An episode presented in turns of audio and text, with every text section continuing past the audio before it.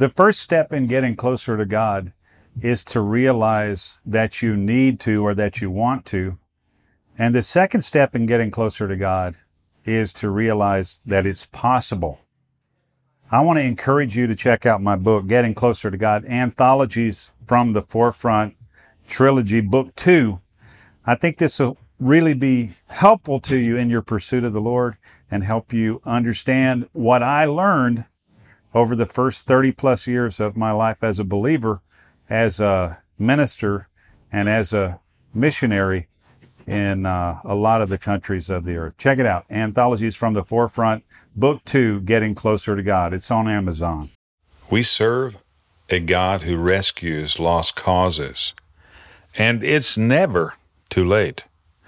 No matter where we start or where we go, He can transform us into firebrands for His glory if we let Him. If that interests you, stick around. Welcome to Leaders Moment, brought to you by Vision Voice and FX Missions Podcasting.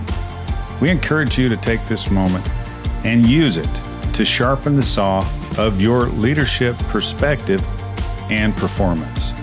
We're bringing you interviews, stories, and more from leaders much like yourself who are taking action, learning, realizing potential, and getting results.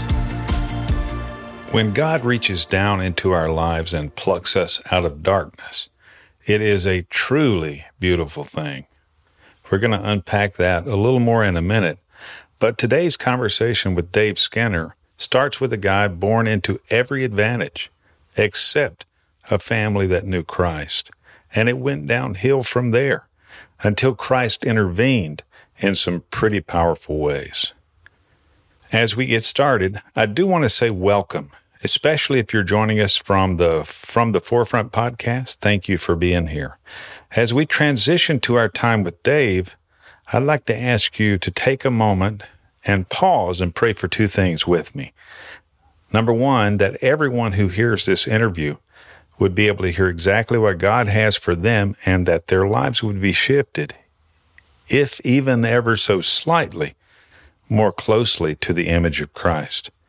Number two, that we would have the ability and the insight to be able to get this in front of everyone God has prepared for it at exactly the right time.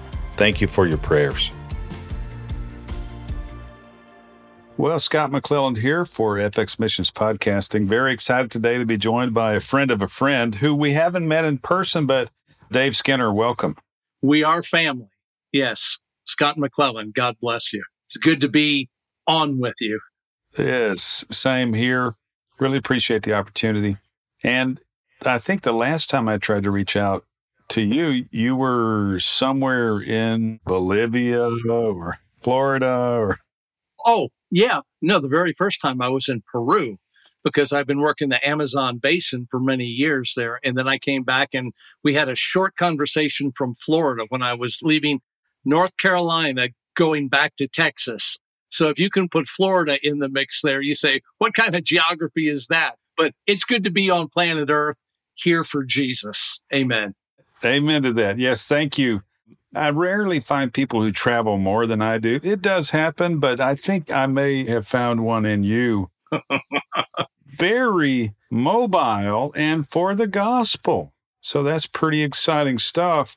There's so much to talk about during this time, and thank you for taking the time. But I want to talk just about your missions efforts, maybe how you got involved in missions. Whew. Yeah. You want the short version? Well, we've got about 45 minutes, so that's probably the short version. It probably is, yeah. If my wife were here, there'd be various versions, but uh, I'll, I'll give you mine just because I can. Scott, I was not raised in a Christian family. My family was, in the secular sense, very successful. And I never was a disadvantaged person. I never lacked anything. I always had a very good life. I'm a white American, spoiled, rich kid and went to private schools and always got everything I wanted. You know, the Bible says, man shall not live by bread alone, but by every word that proceedeth out of the mouth of God. I was really quite empty. So you're probably not old enough to remember. I don't know how old you are, But back in the days when hippies roamed the earth, I was one of them. And it wasn't because I was a rejected or dejected member of society. We had our quirks, the Vietnam War and, you know, certain things like that. Anyone who's seen some short history lessons understands that. I became a hippie and I smoked my dope and did my LSD and did everything that all the genuine hippies did. And it was not because of a problem. I mean, it's just, I didn't know Christ. I didn't know what to live for. I didn't know the purpose of life. So I did what all my friends did, you know, and money doesn't keep you away. Just because I went to private school didn't mean that, well, we'll send him to an expensive private school so he won't smoke dope. that, just, that just was ridiculous, you know. So we lived that kind of life. And I had a friend in the Jesus movement, there was an underground rumble. People were getting saved. A lot of my friends were just hippies. And then all of a sudden, they met Jesus. And I really don't know how it happened. It did not come institutionally upon the earth. It was a very grassroots organization. And I got preached to basically while I was on LSD trips and smoking dope and running around doing all the crazy stuff. People would hand me tracks. Glenn Schwartz was a friend of mine, and I met him backstage. I'm pretty sure it was a, a Rolling Stones concert. I remember Steppenwolf was there and we were backstage and Glenn Schwartz handed me a bookmarker with John 3:16 on it and he told me Christ died for my sins. And I remember clearly I felt the conviction of the Holy Spirit without even knowing what was happening. I knew what he was saying to me was absolutely true. He said, You can know the truth and the truth will set you free. Well, free was a hippie buzzword. I mean, every hippie said, Man, no, Look at my hair. Do I look like anybody tells me what to do? Look who I'm with. Look how I live. Look at my drugs. Look, you know, do you think I'm conforming? I'm absolutely, and we confused anarchy with liberty. You know, we were little anarchists right. doing whatever we wanted. So, but a very long story short, Glenn told me about Jesus. I was convicted of the Holy Spirit. I didn't understand what he was talking about but I knew that what he was saying was true because he was quoting Bible verses to me. And when people quote the word of God, faith comes by hearing, hearing by the word of God. A lot of people want the Holy Spirit to bless and confirm whatever they want to do. And uh-uh, he's not obligated to do it at all. But he was speaking scripture to me. And it was like I was getting hammered all over and I couldn't even see what was going on. I just felt the conviction of the Spirit. So by July 5th, 1968, I committed my life to Christ on a drug overdose in Hermosa Beach, California. I gave my life to Christ and I lived. I not only lived, I got life. I gave my life to Jesus because I had heard the word. And when I went home, I was young. I was only like 18 years old. My parents had moved to Fort Lauderdale, Florida, and I went home to I guess, stay with them, sort of like living in your parents' basement, you know, but a little bit different. But I went back to see my parents and I told them I had become Christian. My father asked me why I cut my hair because I had been an embarrassment to him for many of his social parties and things like that, you know, and I cut my hair and he said, What happened to you? I said, Well, I'm free. I have Jesus in my heart and I don't need any banner or signs to show that I'm free because Jesus has really honestly set me free. I don't need to prove anything to anybody. So I cut my hair off. And I thought he would be ecstatic about that, but he came up very close, got really face to face with me and said, would you consider some psychological testing? And oh. I did.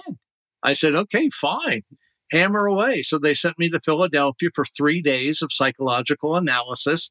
And I found out that God has not given us the spirit of fear. I was a little nervous, though, I must admit, but of power, love, and a sound mind. I just went in there and said, Jesus, help me put this jigsaw puzzle together. The anointing came on me, and bam, that was it. So now I'm the only one in my family, by the way, with the diplomacy of sanity. I do have a sound mind. Amen to that. I drifted out of my family's graces from then. Well, we were pretty well off, but my father simply said, I'm not leaving any of my money to Jim Jones or anybody like him.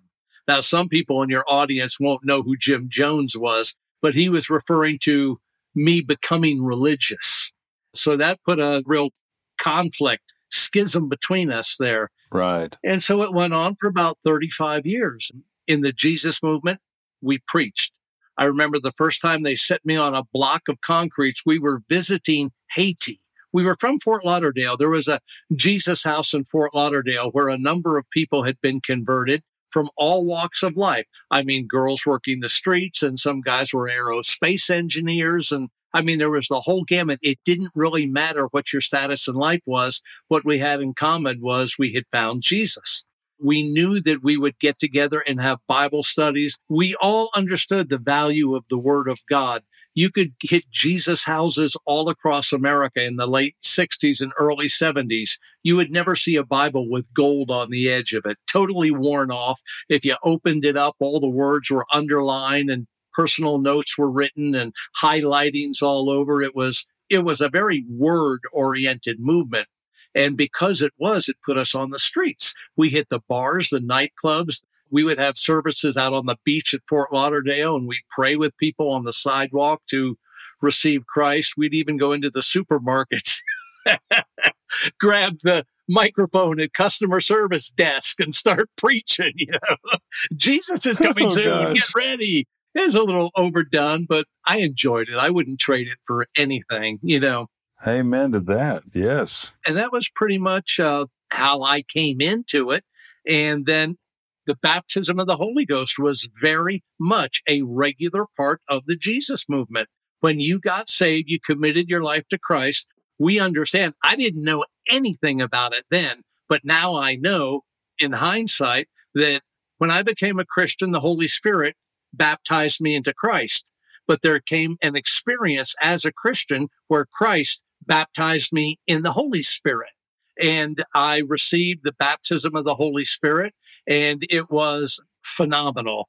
We were just a house of radical, radical Jesus kids that were on fire for God. After we preached all the clubs and motorcycle gangs in Fort Lauderdale and went around all the places we could, we decided, well, Jesus said, go into all the world. So we took off. And I went for a two week mission trip to Haiti and I did not return for four years. I stayed there and I preached every single day.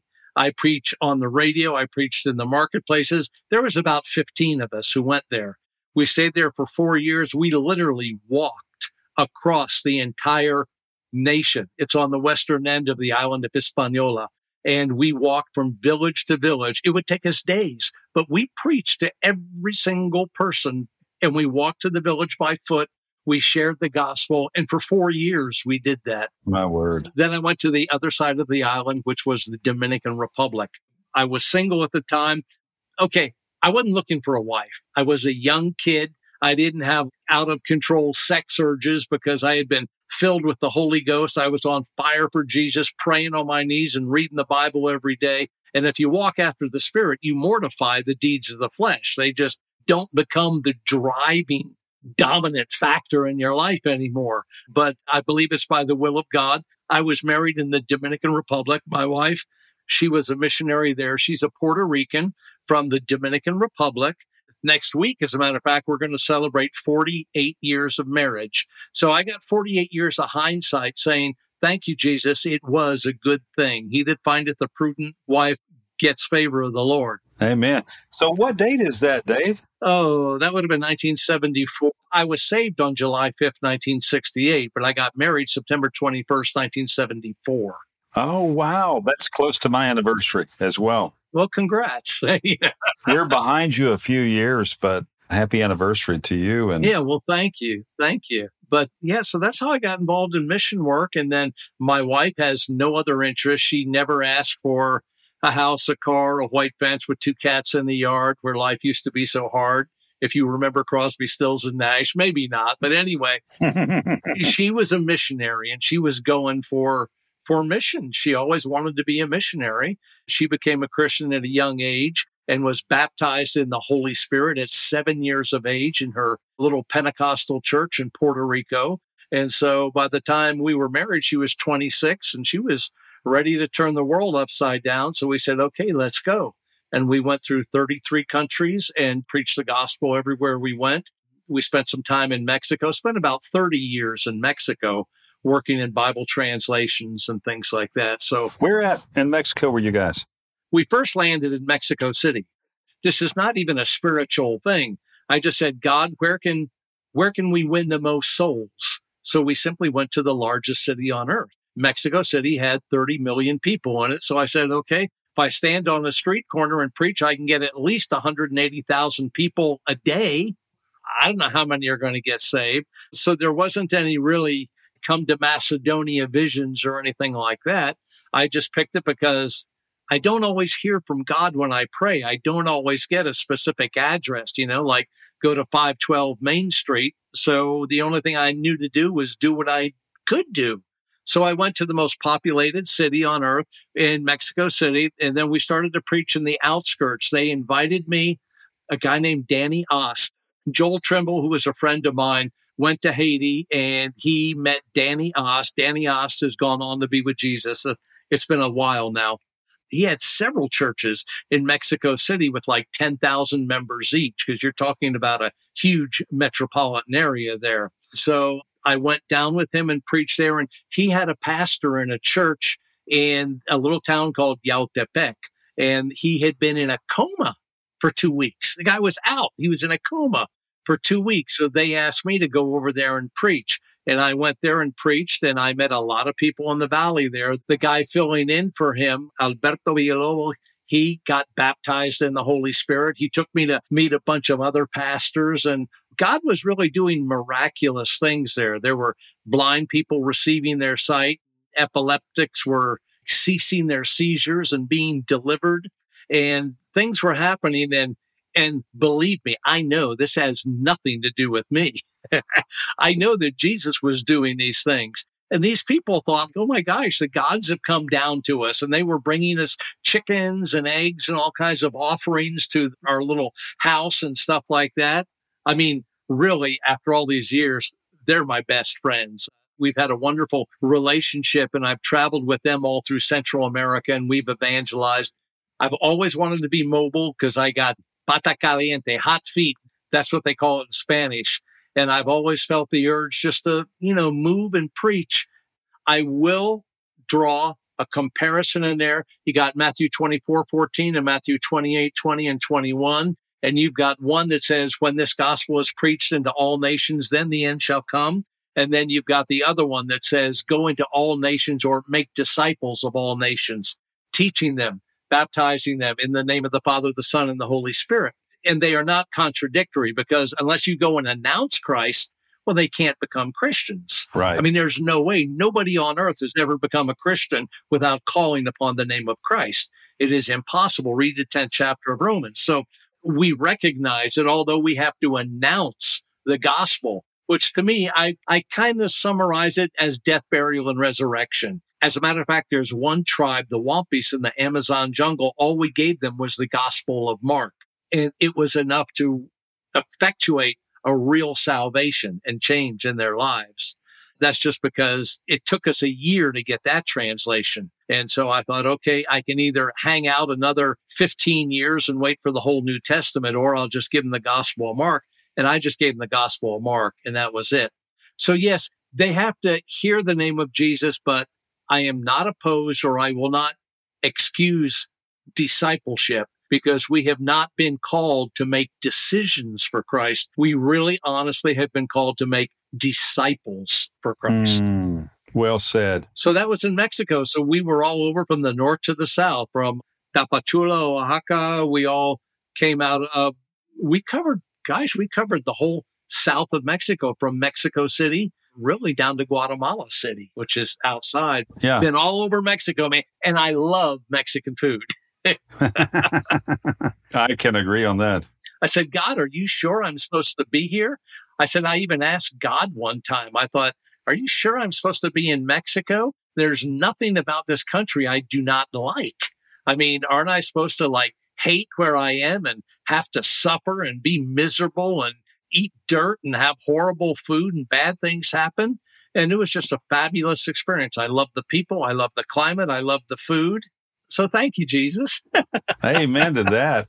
I've been around Mexico and I know the Ost family of which you oh, speak. Oh, do you? Okay. I was working in a conference with uh, Timmy, which is Timoteo's son, who I think is about seven two, I imagine. I haven't seen Timmy since he was little. He's no longer little. He's living in Austin now, believe it or not, with a family of his own. They're planning a Spanish speaking church in Austin. So I had him on the podcast not too long ago.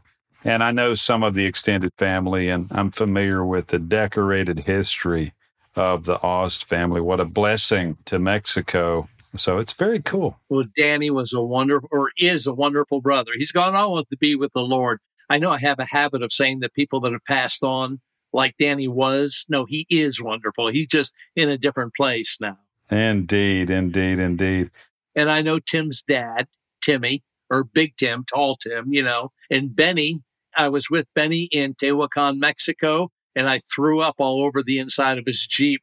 I had ptomaine poisoning. oh, no. But that was not the norm for Mexico. Okay. I just got a hold of some bad stuff. Yeah, happens. It happens for sure. I'd like for you to talk a little bit about what puts you in a position to act on your faith in terms of engaging in missions. You already kind of talked to us about that. But in view of if someone's thinking about getting active, going into all the world, what would you say to that person about, hey, here's some things to consider.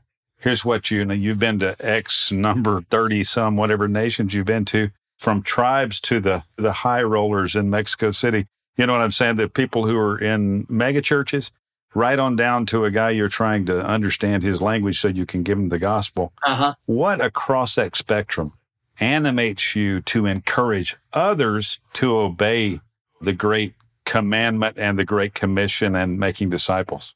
I would say to people that are toying with the idea, go.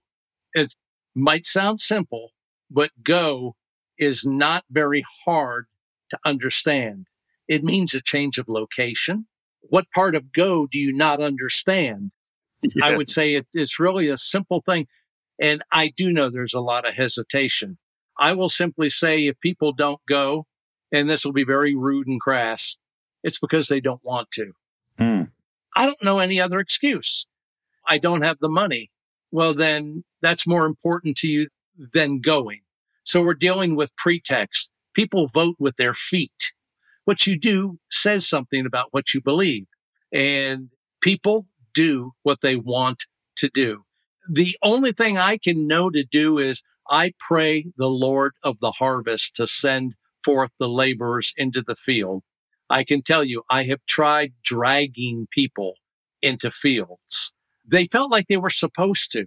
They felt like, I guess, complying with me is the mm-hmm. Christian thing to do. I'm a missionary, so they should be too. So if I go over there, then they think they should go over there.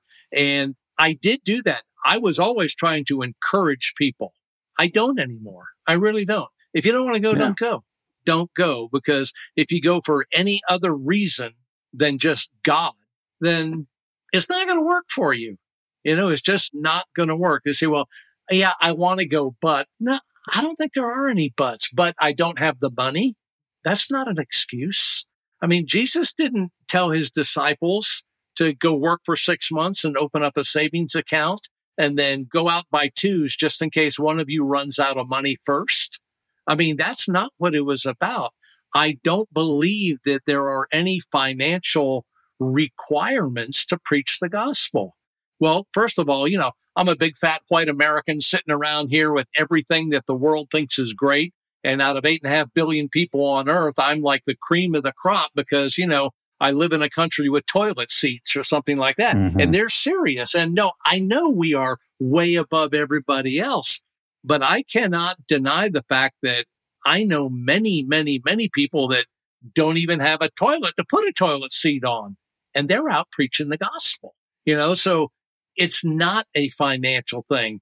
Is it a cultural thing? We've got some cultural issues. We are materialist. I know we claim to be Christians, but really we are materialist.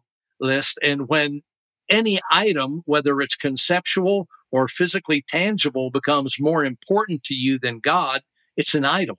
And that's idolatry. Anything we covet in, in its place. So you say, well, why don't people go other than they want to? If I have to point fingers, you know, I can't point fingers at anybody except myself.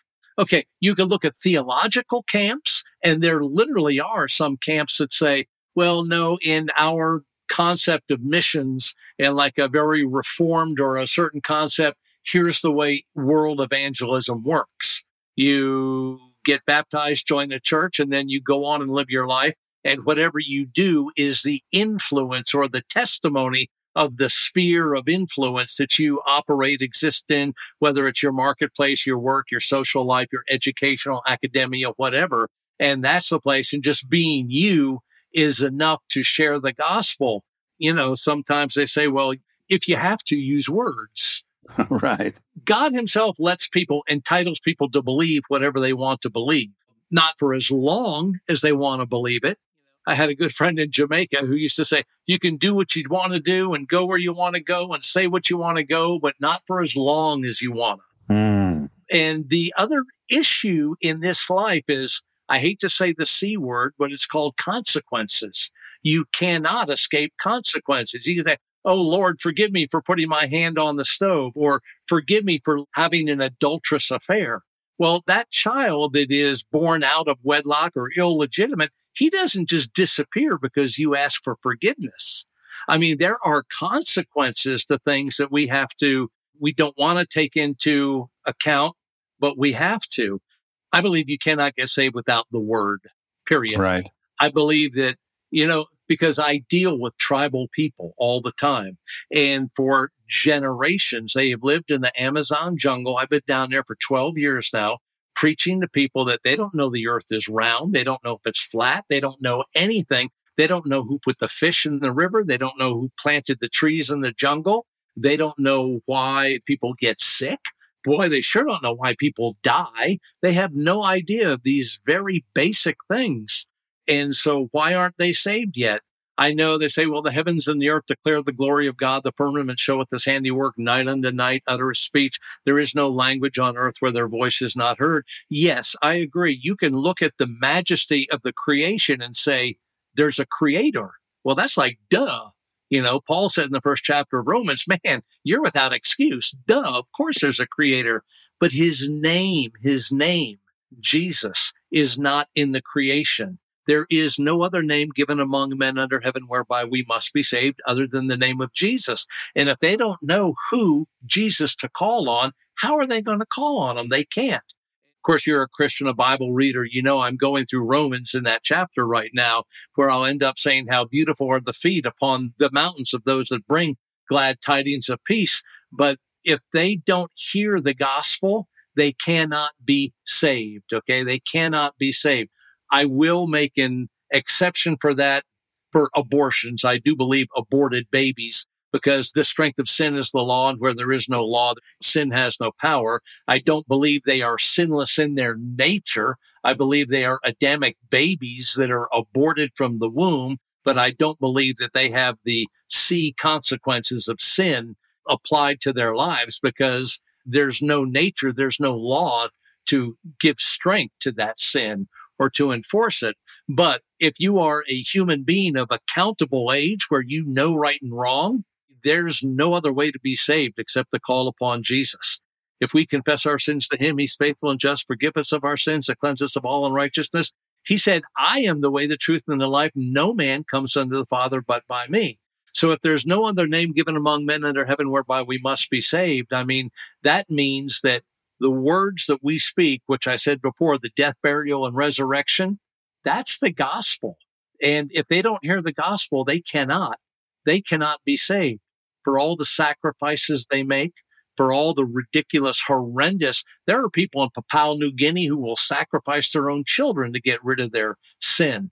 I deal with tribal people that live in a spiritual nightmare because they know they have sin.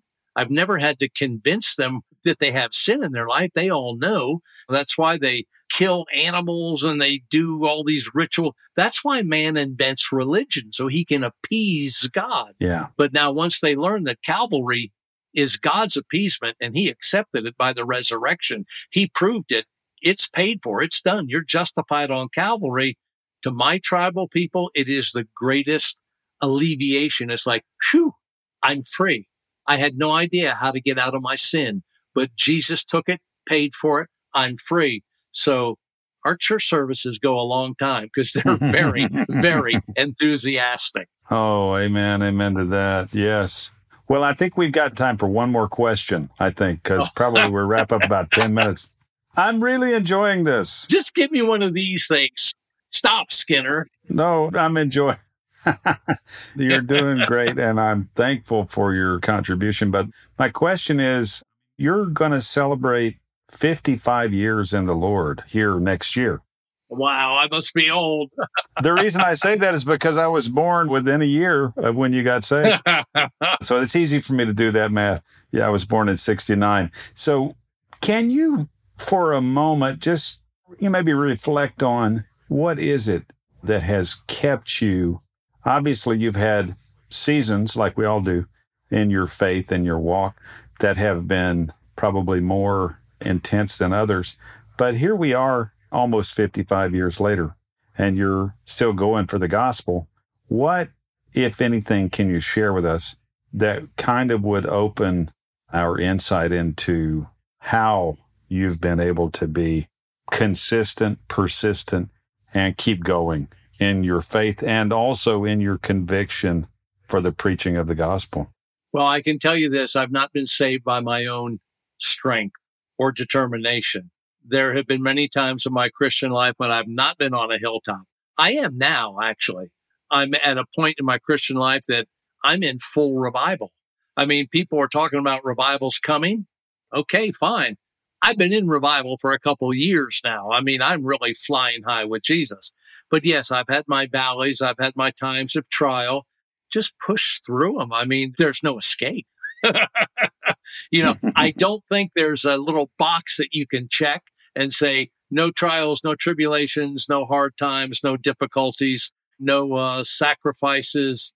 I think that even if I put myself in a straight jacket, a blindfold, and earplugs, and was fed through a tube for the last 55 years, I don't think it would make much difference.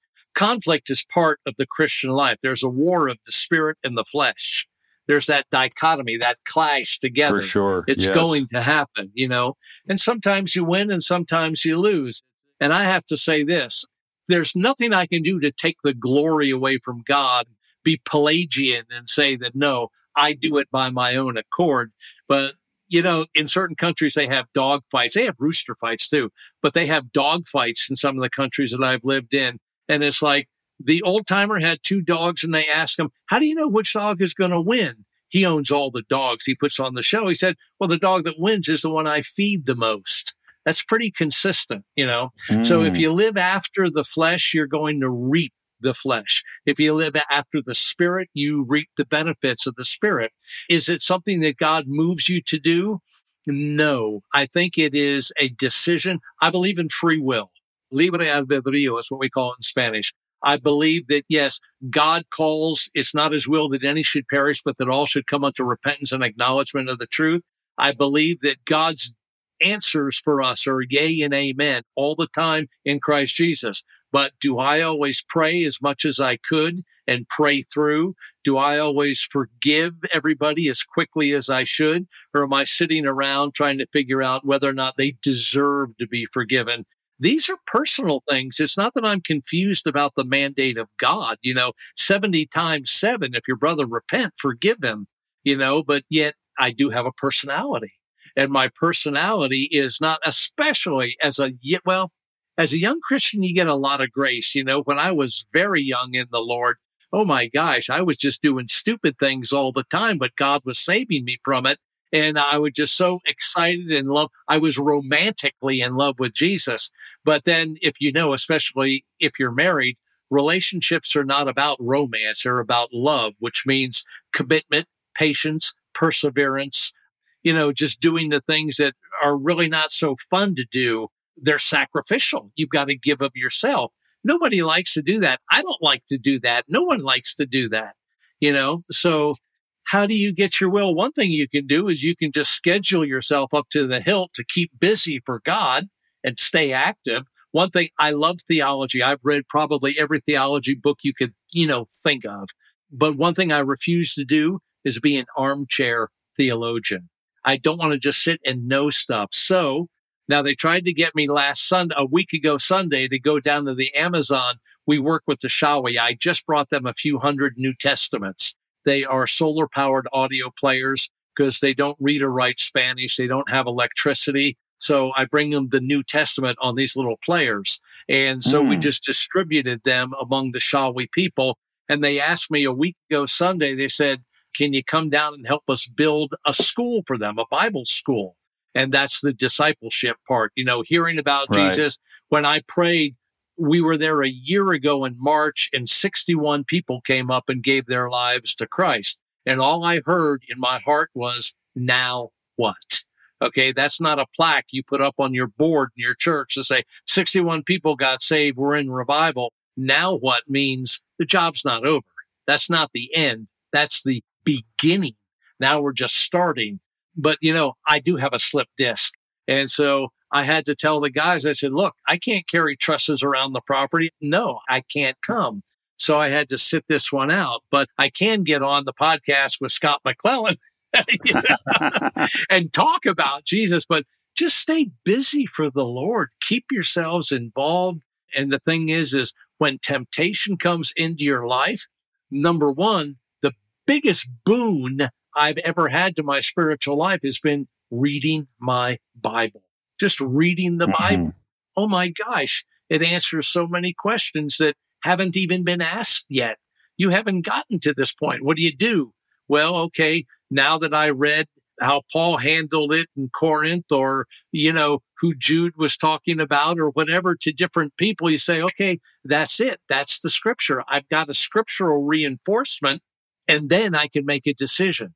Lusting after women. What are you going to do? Are you going to look twice? You don't have to. Honestly, honestly, honestly, you can just say no and you can keep your mind and you can keep your eyes and just go. I'm not saying that there's no temptation, that there's no trials, there's no difficult spots in life. Of course there are.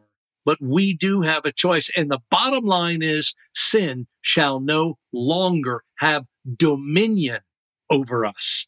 That's Amen. the truth. Amen. That's the truth. That is true. Even though it pretends to have such dominion, the truth is that it does not have dominion over us because we're born into the kingdom of God. Amen for that. The prince of this world is judged. He's a He's judged. And Jesus Amen. is risen from the dead. Amen. So, if someone wanted to hear more about you, what you're up to, find out about how to contact you, I'm going to include some information, including your email and some other stuff in the show notes with some summaries of what we've talked about and all of that. But if somebody wanted to reach out to you, how would someone most easily contact you, Dave? And where could they find more information about what you guys are up to? Okay. Information is NBT Network Bible Translator, just NBT. It's a dot .org, like Nancy Bravo Thomas. Now, half of it's in Spanish. So if you have any Spanish speaking audience, you can go there. It's got a lot of information in Spanish and English. Okay. There is a contact. You can write a contact and it comes. You can put my email up there, dskinner at nbt.org. You can contact me that way. I'd say really that's about it. But if you want to go out into all the world and preach the gospel to every creature, make disciples of all nations, don't wait for me.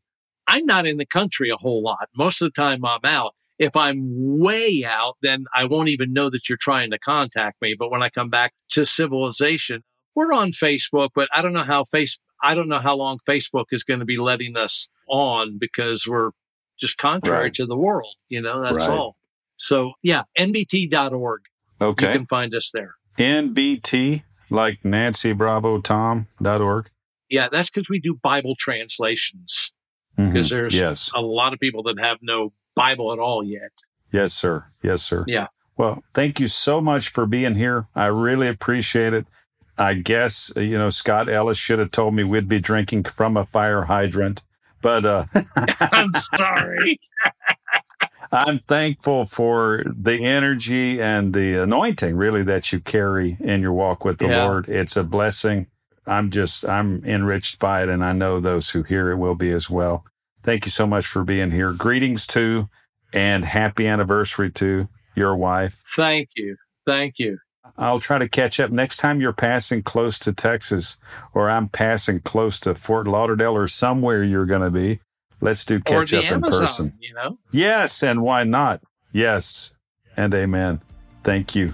Blessings to you today. All right, brother. God bless you. Thank you. Godspeed to you.